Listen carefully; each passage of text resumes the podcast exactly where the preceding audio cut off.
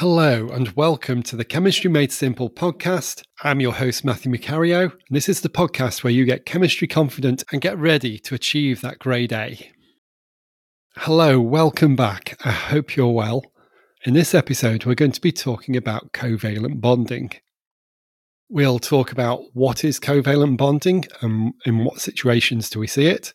We'll talk about how it works. We'll talk about a few examples. And to finish, we'll talk about properties, general properties of covalent compounds.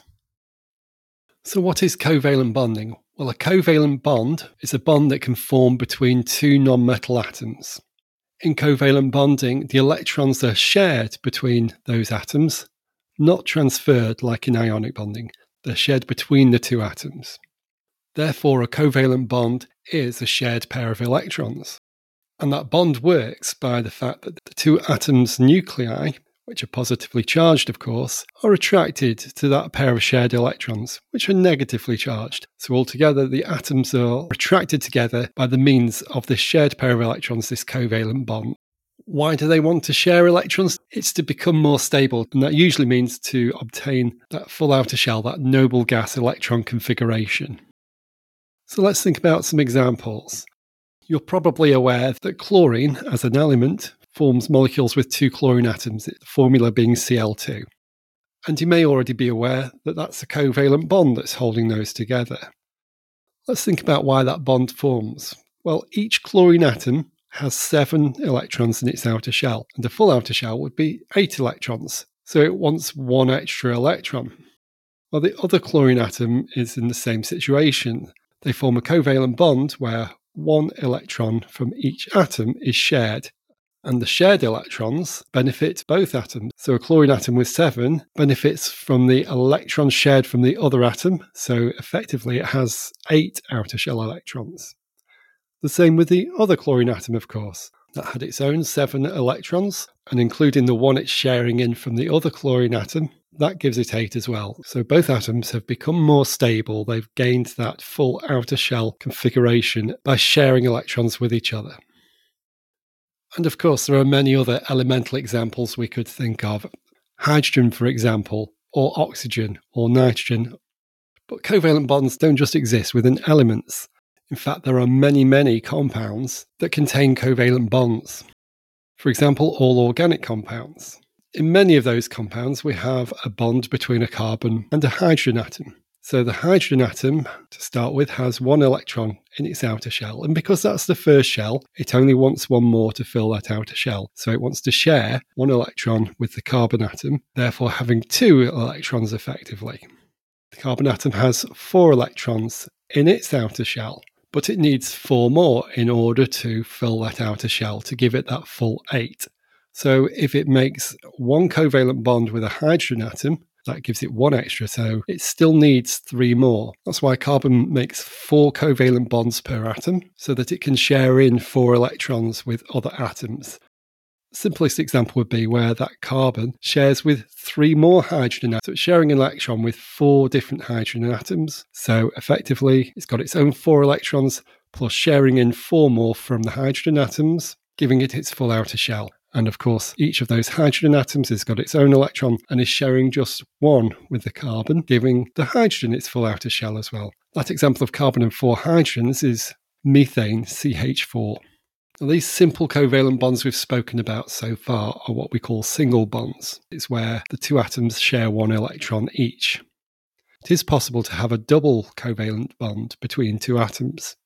A good example is elemental oxygen. The normal molecular form of oxygen is O2. It has two oxygen atoms. Now let's think about the electrons in each oxygen atom. Oxygen has six electrons in its outer shell. It wants to have eight electrons in its outer shell to be most stable, to have that full outer shell configuration. And if it shares one electron with another oxygen, it will only have seven. So what happens is the two oxygen atoms share two electrons each. So our first oxygen atom has its own six electrons and is also sharing into from the other oxygen atom, giving it effectively eight electrons in its outer shell. And of course, the same situation for the other oxygen atom in the pair is also sharing into electrons to give it a full outer shell too. And another type of covalent bond we need to think about is something called coordinate bonding. You may also have heard this called a dative covalent bond. In this situation, two atoms are sharing electrons, but both electrons originate from one of the atoms, and the other atom isn't putting any of the electrons in. So one atom is the donor atom sharing both electrons into that bond. So an example of this is where ammonia makes a coordinate bond with a hydrogen ion. So ammonia is a neutral molecule. It has a nitrogen and three hydrogens. The nitrogen atom at the center of that molecule has a lone pair of electrons. When there is a hydrogen ion, an H plus ion in the vicinity, that lone pair of electrons on the nitrogen is of course attracted to that positive hydrogen atom and in fact makes a covalent bond, donating both the electrons into that bond. And the result of this is we get the ammonium ions, why we end up with NH4 plus. It's our NH3 ammonia and an H plus bond together using this coordinate bond, and that gives us the ammonium ion NH4 plus. There are other examples as well. It doesn't have to be an ion that's formed, it can still be a molecule. For example, one of the covalent bonds in carbon monoxide is a coordinate bond between the carbon and the oxygen, with the carbon donating both the electrons into that bond. Properties of covalent compounds are quite varied. Melting points and boiling points, for example, vary tremendously. Many small covalent compounds have low melting point and low boiling point.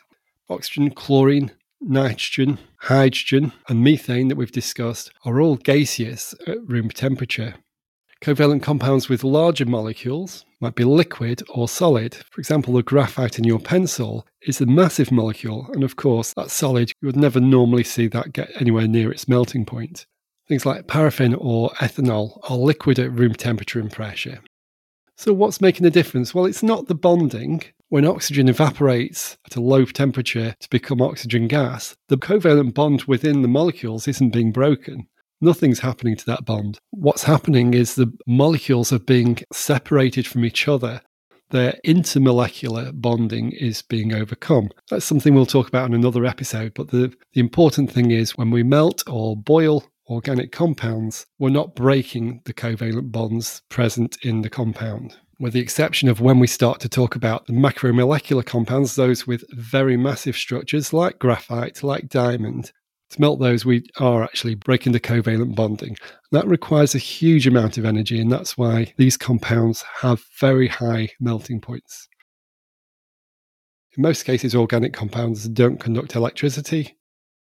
I hope this episode's been useful to you. If it has, please make sure you're subscribed and please consider giving a five star review in your favorite podcast app.